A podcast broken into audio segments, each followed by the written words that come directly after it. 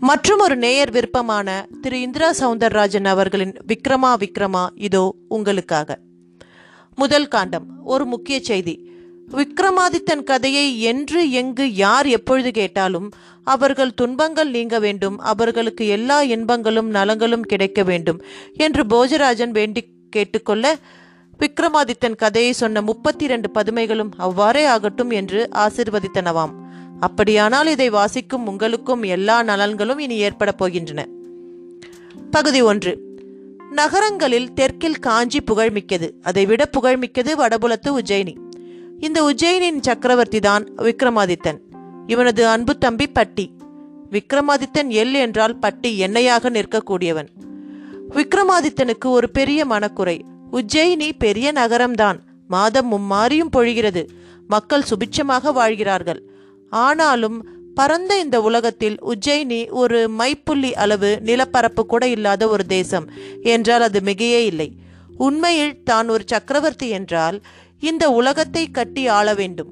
உலகின் ஒரே நிகரில்லாத சக்கரவர்த்தி யார் என்று கேட்டால் அவன் விக்ரமாதித்தன் என்று எல்லோரும் கூற வேண்டும்.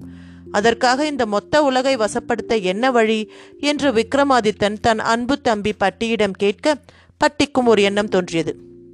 அண்ணா எந்த ஒரு எண்ணமும் செயலாக வாழும் இடம் முக்கியம்.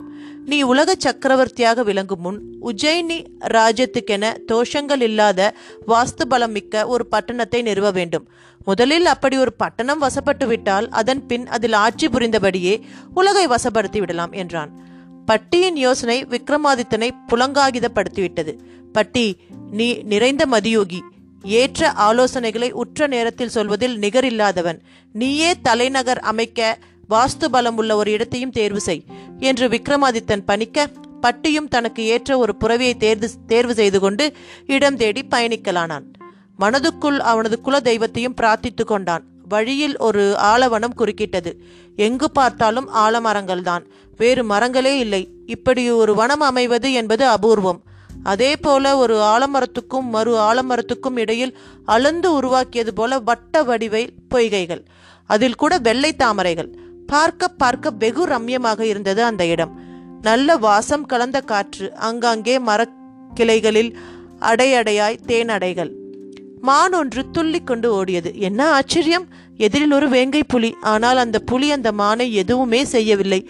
மாறாக மிக சாதுவாக வந்து பொய்கை நீரை குடித்துவிட்டு சென்றது. அந்த பொய்கையின் நடுவில் முருகன் கை திருவேல் ஒன்று ஒன்று நடப்பட்டிருந்தது. நேர் மேலே ஆலவன கிளைகள் பந்தல் போல அடைத்தபடி இருந்தன. அதில் ஏழு சக்கர உரிகள். கிருஷ்ண ஜெயந்தியின் போது மூங்கில் மரங்களின் இடையே கயிறு கட்டி தொங்க விடப்படுவது போல இருந்த அந்த ஏழு உரிகளும் கீழே பொய்கை நீரின் மிசை பிம்பங்களாய் தெரிந்தன. பொய்கை கரையில் ஒரு ஓங்கலான மட்டப்பாறை. பாறை மேல் அன்னை மாகாளியின் உருவச்சிலை. சிலை கழுத்தில் அப்பொழுது சூட்டப்பட்டது போல அன்றலர்ந்த மலர்களின் மாலைகள். இருபுறமும் எண்ணிரு பதினாறு தீபங்களின் சுடர்கள். கந்தகமும் புகைந்து வாசம் எழுப்பியபடி இருந்தது. அற்புதமான அந்த காட்சி பட்டியின் மனதை கொள்ளை கொண்டு விட்டது. அதே சமயம் பட்டியின் உள்ளத்தில் அந்த மட்டப்பாறை காளியை வணங்க வேண்டும் என்ற ஆசையும் எழும்பியது. அதன் நிமித்தம் குதிரையை ஒரு ஆலமர விழுதின் பிடியில் கட்டிவிட்டு பொய்கையில் இறங்கி நீராடினான். பின்பு இரத்தை துவட்டி கொண்டு காளியை வணங்குவதற்காக பாறையை நெருங்கிய போதுதான் அங்கு காளியின் பாத தூளி அருகே பொறிக்கப்பட்டிருந்த செய்தி கண்ணில் பட்டது. தாழ் பணிவோர் நேர் விழிகளுக்கோர் அறிவிப்பு. மந்திர பிராஸ்திபதியான இந்த மாகாளியின் பேரருளை பெற வேண்டுமாயின் பொய்கைக்கு நேர் மேல் தொங்கியபடி இருக்கும் ஏழு உரிகளையும் ஒரே சமயத்தில் வெட்டி வீழ்த்துவிட்டு அவை மண்ணிலே விழும் முன் எவனொருவன் பொய்கையின் மையத்தில் இருக்கும் கூர்மிகு வேலாயுதத்தில் விழுந்து உயிர் அர்ப்பணம் செய்கின்றானோ அவன் இப்பூ உலகை எல்லாம் ஒரு குடையின் கீழ் ஆளும் பேரும் வல்லமையும் பெறுவான். மேலும் பல வரங்கள் மந்திர பிராஸ்தியான காளிகாதேவி வழங்குவதும் சர்வ நிச்சயம். என்று செய்தி இருக்க அதை பார்த்த நொடி பட்டிக்குள் ஆஹா உலகின் சக்கரவர்த்தியாக மாற என்ன ஒரு அரிய வாய்ப்பு என்றுதான் தோன்றியது. அந்த நொடி பட்டியை கூட வாளெடுத்து உரிகளை ஒரு முழு வீச்சில் வெட்டி வீழ்த்திவிட்டு வேலின் மீது விழுந்து உயிரார்ப்பணம் செய்யலாம்தான். ஆயினும் தன் அண்ணனும் சக்கரவர்த்தியுமான விக்ரமாதித்தனின் வேண்டுதல் தான் முதலில் நினைவில் வந்தது. அண்ணா விக்ரமாதித்தா உனக்கேற்ற அரிய வாய்ப்பு இதோ. இதில் மட்டும் நீ வெற்றி பெற்றுவிட்டால் உலகின் ஒரே சக்கரவர்த்தி நீதான். என்று நினைத்து கொண்ட பட்டி உடனேயே காளியை வணங்கி தொழுதுவிட்டு விக்ரமாதித்தனை சந்தித்து விஷயத்தை கூற அங்கிருந்து புறப்படலானாள். அடுத்து வள்ளுவக்குடி என்கிற அந்த பெயர் பலகை பெயிண்ட் எல்லாம் உதிர்ந்து பார்க்கவே பங்கரையாக இருந்தது. அதன் அருகே வந்து நின்ற பொதுப்பணித்துறைக்கு சொந்தமான ஜீப் ஒன்றில் இருந்து திபு திபுவென சிலர் கீழே குதித்தனர். நின்று அந்த போர்டை ஒரு பார்வை பார்த்தனர். அப்படியே அந்த போர்டை ஒட்டி நீளும் மண் சாலையும் பார்த்தனர். மண் சாலையின் இருபுறமும் காய்ந்த அறுவடையான வயல்கள். ஒதுங்க இடமில்லாதபடி சமதையான தலம். எங்கும் ஒரு கருவேலம் கூட வளர்ந்திருக்கவில்லை. அதனாலோ என்னவோ அங்கிருந்தே வள்ளுவக்குடி என்கிற அந்த புராதன கிராமத்தை பார்க்க முடிந்தது. ஏறத்தாழ ஒரு கிலோமீட்டர் தொலைவில் இருந்தது அந்த மண் சாலை ஜீப்பில் வந்தவர்களில் சஃபாரி சூட் போட்டவர் தான் மேலதிகாரி போல இருந்தது. கூட வந்தவர்கள் கையை கட்டிக்கொண்டு தலையை ஆட்டுவதிலிருந்தே அப்படித்தான் இருக்க வேண்டும் என்று தோன்றியது. இந்த போர்டை நல்லா சுரண்டிட்டு தமிழ்லையும் இங்கிலீஷ்லையும் எழுதிடுங்க. அதே போல இந்த மண் ரோடு இன்னும் மூணே நாளில் தார் ரோடாயிடணும். ஓரமாக கூண்டு வச்சு உள்ற தூங்கு மூஞ்சி மரக்கண்ணுகளின் ஞாபகமாக வச்சிடுங்க. வரப்போறவர் நிதி மந்திரியா இருக்கலாம். இருந்தாலும் எல்லா இடமும் பசுமையா இருக்கணும்னு எதிர்பார்க்கிறவர். மொட்டையா ஒரு ரோடு இருந்தாலும் பிடிக்காது. மத்திய மந்திரி வேற. போகிற போக்கில் மினிட் நோட்டில் ஒரு வார்த்தை நம்ம டிபார்ட்மெண்ட்டை பற்றி எசகு விசகா எழுதினாலும் கதை முடிஞ்சிடுச்சு. நான் அசிஸ்டன்ட் என்ஜினியராகவே என் சர்வீஸை முடிச்சுக்கிட வேண்டியது தான் நீங்களும் சர்வேயர் லெவல்லையே வீட்டுக்கு போக வேண்டியிருக்கும். அந்த சஃபாரி சூட்காரர் பேசியதற்கு பலமான தலையாட்டலை பதிலாக வைத்த அந்த இருவரும் சார் உறுதியா மந்திரி இந்த வள்ளுவக்குடிக்கு வராரா சார்? என்று கேட்க அவர் முகத்தில் அசாதாரண மாறுதல்கள். ஏயா இல்லாட்டி இந்த மண் ரோட்டை தார் ரோடாக போட சொல்லி ஏன் சொல்கிறேன் நம்ம டிபார்ட்மெண்ட்டில் ஃபண்ட் என்ன கொட்டியாக கிடக்குது? சீறினார். அதுக்கு இல்லை சார் நம்ம பிரைம் மினிஸ்டர் கூட ஒரு தடவை வரப்போறதா சொல்லி கடைசியில் வராமல் போயிட்டார். மண் அடித்து சுத்தம் பண்ணி அறுபதாயிரம் செலவு செஞ்சது தான் மிச்சம். அதான் கேட்டோம். அதுவும் சரிதான். பிரைம் மினிஸ்டர் வராமல் போனதுக்கு காரணமே வேற. அப்போ பார்த்து அவருக்கு வேற முக்கியமான ஜோலியாக போயிடுச்சு. ஆனால் இப்போ வரப்போகிற மந்திரி அப்படி இல்லை. நம்ம வள்ளுவக்குடி தில்லை நாயகம் சொல்ற நாடி ஜோஷியத்துக்காக இந்தியாவையே பதிலுக்கு கேட்டாலும் பிடிங்கன்னு எழுதி கொடுத்துடக்கூடியவரியா? புரியாம பேசாதீங்க. அது சரி இப்போ எதுக்கு சார் மினிஸ்டர் வராரு? அதெல்லாம் அரண்மனை ரகசியம். நாடி ஜோஷியம் பார்க்க வராருன்னு கேள்வி. யாருக்கு தெரியும்? நீங்க மனபலன்னு வேலையை பாருங்க. சஃபாரி உத்தரவு போட்டுவிட்டு கழண்டு கொண்டு திரும்பவும் ஜீப்பில் ஏறினார். அவர்களும் தலையில் அடித்துக்கொண்டு வேலையை பார்க்க ஆரம்பித்தனர். ஒரு கோழி வியாபாரி ஆச்சரியமாக பார்த்து கொண்டு போனான். பதநீர் விற்கும் கிழவி ஒருத்தி மந்திரி எங்க ஊருக்கு வராராக்கும் என்று கேட்டுவிட்டு நாங்க தினம் நடக்கிறோம் ஆனா நாங்க கேட்டப்பெல்லாம் பாதை போடணும்னு தோணல. ஒரு நாள் வரப்போற மந்திரிக்கு மேடு பள்ளம் இல்லாத பாதை கேக்குதாட்டம் இருக்கும். எங்களை எல்லாம் எங்க ஆத்தா முதுகு பக்கம் வச்சு பெத்துப்பிட்டா மந்திரியத்தான் அவங்க ஆத்தா வவுத்துல சுமந்து பெத்திருக்கா போல இருக்குது. கிழவியின் புலம்பல் சர்வே செய்ய ஆரம்பித்தவரை கீறி கீறியது. ஏ கிழவி வாயை மூடிட்டு போக மாட்டேன் என்று ஒரு எகுறி எகிரினார் வள்ளுவக்குடிக்குள் எண்ணி நூறு வீடுகள் இருந்தால் அதிகம். அது என்னவோ சொல்லி வைத்த மாதிரி எல்லோரும் வீட்டு முகப்பில் வாழை மரத்தை நட்டு குலைதள்ள வைத்திருந்தனர். ஒரு ஆண்மகன் கூட மேலே சட்டை போட்டிருக்கவில்லை. இடுப்பு வெட்டி திவ்யமாய் நெற்றியில் பட்டை என்று பார்க்க சைவ பழங்களாக இருந்தனர். எல்லா வீடுகளுமே குச்சி வீடுகள் தான் முகப்பில் சிலுசிலுப்பு அப்பி கிடக்கும் விதமாக மொழு மெழுவென்று சிமெண்ட் திண்ணை. திண்ணை மேல் கோரைப்பாய் விரிக்கப்பட்டிருந்தது. அந்த திண்ணை சதுரத்தில் ஈசானிய பாதத்தில் அகத்தியரின் குட்டி கற்சிலை. அதன் முன் விளக்கேறிய ஊதுபத்தியும் புகையை நெளியே விட்டு கொண்டிருந்தது அகத்தியரின் சிலைக்கு முன்னால் ஒரு கணக்கு பிள்ளை மேஜை. அதன் மேல் கைகளை வைத்துக்கொண்டு கித்தாப்பாக சோதிடக்காரர்கள். அவர்கள் சொல்லும் நாடி ஜோதிடம் கேட்க எங்கிருந்தெல்லாமோ வந்திருந்தார்கள். பிரபல சினிமா நடிகர் ஒருவர் கோஷோ உடைக்குள் ஒளிந்து கொண்டு வந்து ஒரு திண்ணையில் அமர்ந்திருந்தார். அந்த திண்ணையில்தான் அதிக கூட்டம். முன்னால் ஒரு சிறு பலகையில் அகத்தியர் நாடி பாக்கிய நிலையம் என்ற பெயருடன் சிஷ்யன் தில்லை நாயக வள்ளுவன் என்றிருந்தது.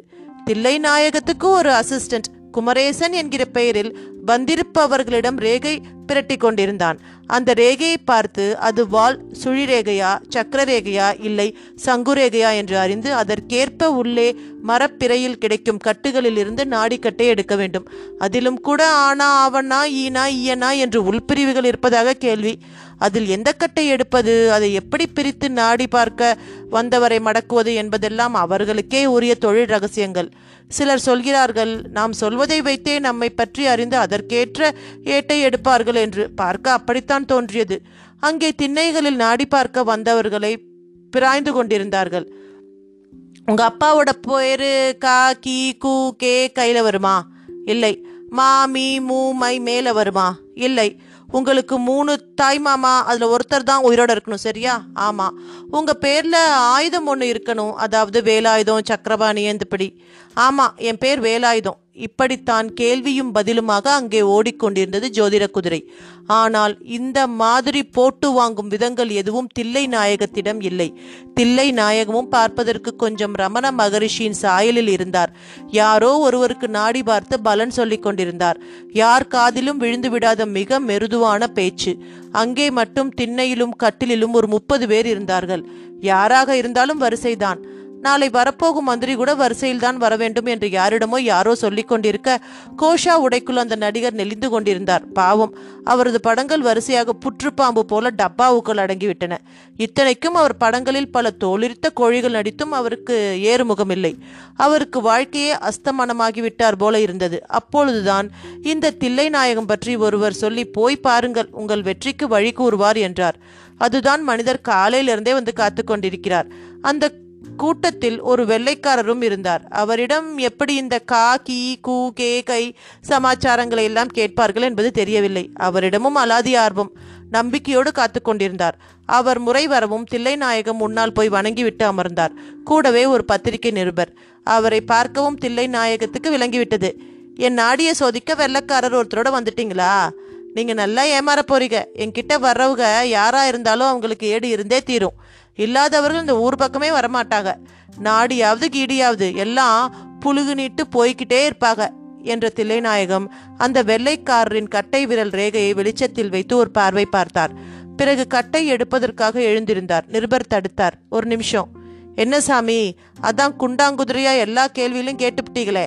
இன்னும் எதுனா பாக்கி இருக்குதா? ஆமாம். அப்ப சட்டுபுட்டுன்னு அதையும் கேட்டு முடிங்க.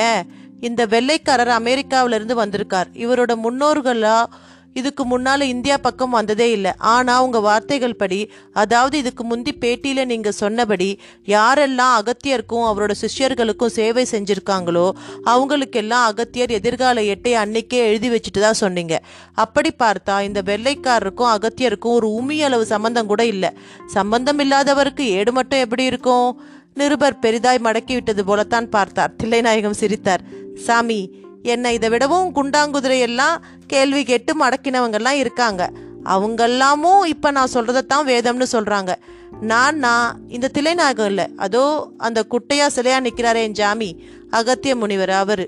அப்போ என் கேள்விக்கு தெளிவாகவே நீங்கள் பதில் சொல்லலாமே. என்னை பார்க்க யார் வந்தாலும் அவங்களுக்கு என்கிட்ட ஏடு இருக்கும். அந்த ஏட்டை அவன் எப்ப பார்க்கணும்னு விதி இருக்கோ அவன் இங்கே வந்தே தீருவான். அப்படி வர்றவனுக்கு எதிர்காலத்தை தெளிவா சொல்லி அனுப்புறது தான் என் கடமை. அதுக்குத்தான் நான் ஜென்மமே எடுத்திருக்கேன். அப்ப இந்த வெள்ளைக்காரருக்கும் அகத்தியருக்கும் ஏதோ சம்மந்தம் இருந்திருக்கணும்னு சொல்றீங்களா? நிச்சயமா. இவர் இப்ப வேணா வெள்ளைக்காரரா இருக்கலாம். ஆனா முந்தைய ஜென்மங்களை இவர் அகத்திய சாமியோட வட்டத்துக்குள்ள அடங்கி இருந்தே தீரணும். அதை பூர்வ ஜென்ம காண்டத்தை கொண்டு அறியலாம். சரி கடைசியா ஒரு கேள்வி. என்ன?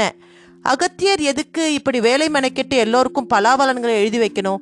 நீங்க ஏன் அதை பாதுகாக்கணும்? இதனால அவருக்கு என்ன ஆதாயம்? நல்ல கேள்விதான்.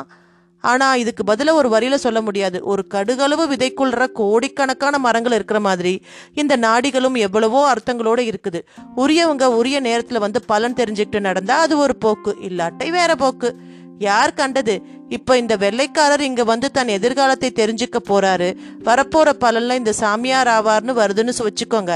இவரும் அதை பத்தியே நினைச்சு அதுக்கு தகுந்த மாதிரி நடந்துக்கலாம். இல்லாட்டி இவர் இந்த உலகத்தை அழிக்கிற அணுகுண்டு தயாரிக்கிறவரை மாறிடுவான்னு ஒரு விதி இருந்தா அப்ப என்ன ஆகும்? யோசிச்சு பாருங்க.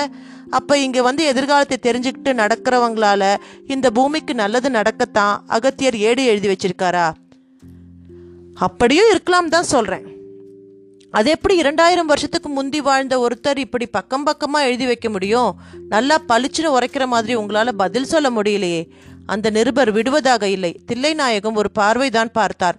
பிறகு உன்னிடம் என்னால் பேச முடியாது என்கிற மாதிரி பார்த்தவர் மல மலவென்று அவரை தவிர்த்துவிட்டு உள்ளே சென்றார். அந்த நிருபர் முணுமுணுக்க ஆரம்பித்தார். இங்கே ஏதோ மர்மம் இருக்கு. அகத்தியர் விஸ்வாமித்ரன் புலிகிட்டு இருக்காங்க. இல்லாத அந்த தாடி முனிவர்கள் பேரால எதை செய்தாலும் அவங்க வந்து கேள்வி கேட்க போறதில்லைங்கிற தைரியம். இப்படியே பலவிதமான முணுமுணுப்புகள் ஒருவர் பார்த்து கொண்டே இருந்தார். தம்பி இவ்வளவு சந்தேகத்தோடு எதுக்கு இங்கெல்லாம் வரீங்கன்னு கேட்டார். ஏன் ஏன் கேட்கக்கூடாது? இந்த நாட்டில் எது நடந்தாலும் வேடிக்கை பார்க்கணுமா? நான் பத்திரிக்கைக்காரன் யா மக்களுக்கு உண்மை எது பொய் எதுன்னு சொல்றவன். அப்ப சரி இங்க வந்து ஏடு பார்க்குறவங்க எல்லாம் முட்டாளுங்கன்னு நினைக்கிறீங்க இல்லையா? ஏன் இருக்கக்கூடாது? அது எப்படி தம்பி?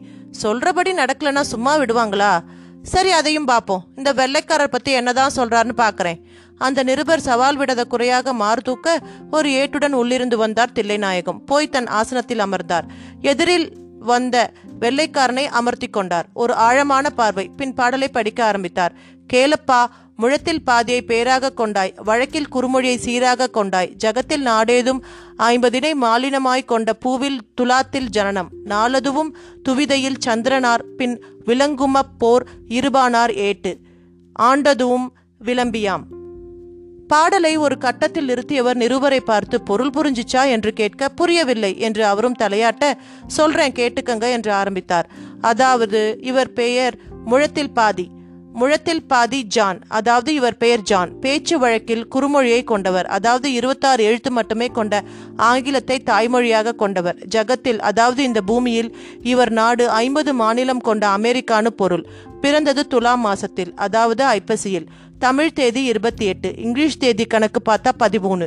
அன்னைக்கு துவிதியை திதி பௌர்ணமிக்கு முந்தி அதாவது வளர்ப்பிறையில விளம்பி வருஷத்துல பிறந்தவர். இதெல்லாம் சரியான்னு கேட்டு சொல்லுங்க. இத்துடன் இந்த பதிவு நிறைவு பெறுகிறது. இந்த சுவாரஸ்யமான கதையின் அடுத்த பதிவோடு விரைவில் உங்களை சந்திக்கிறேன். நன்றி வணக்கம்.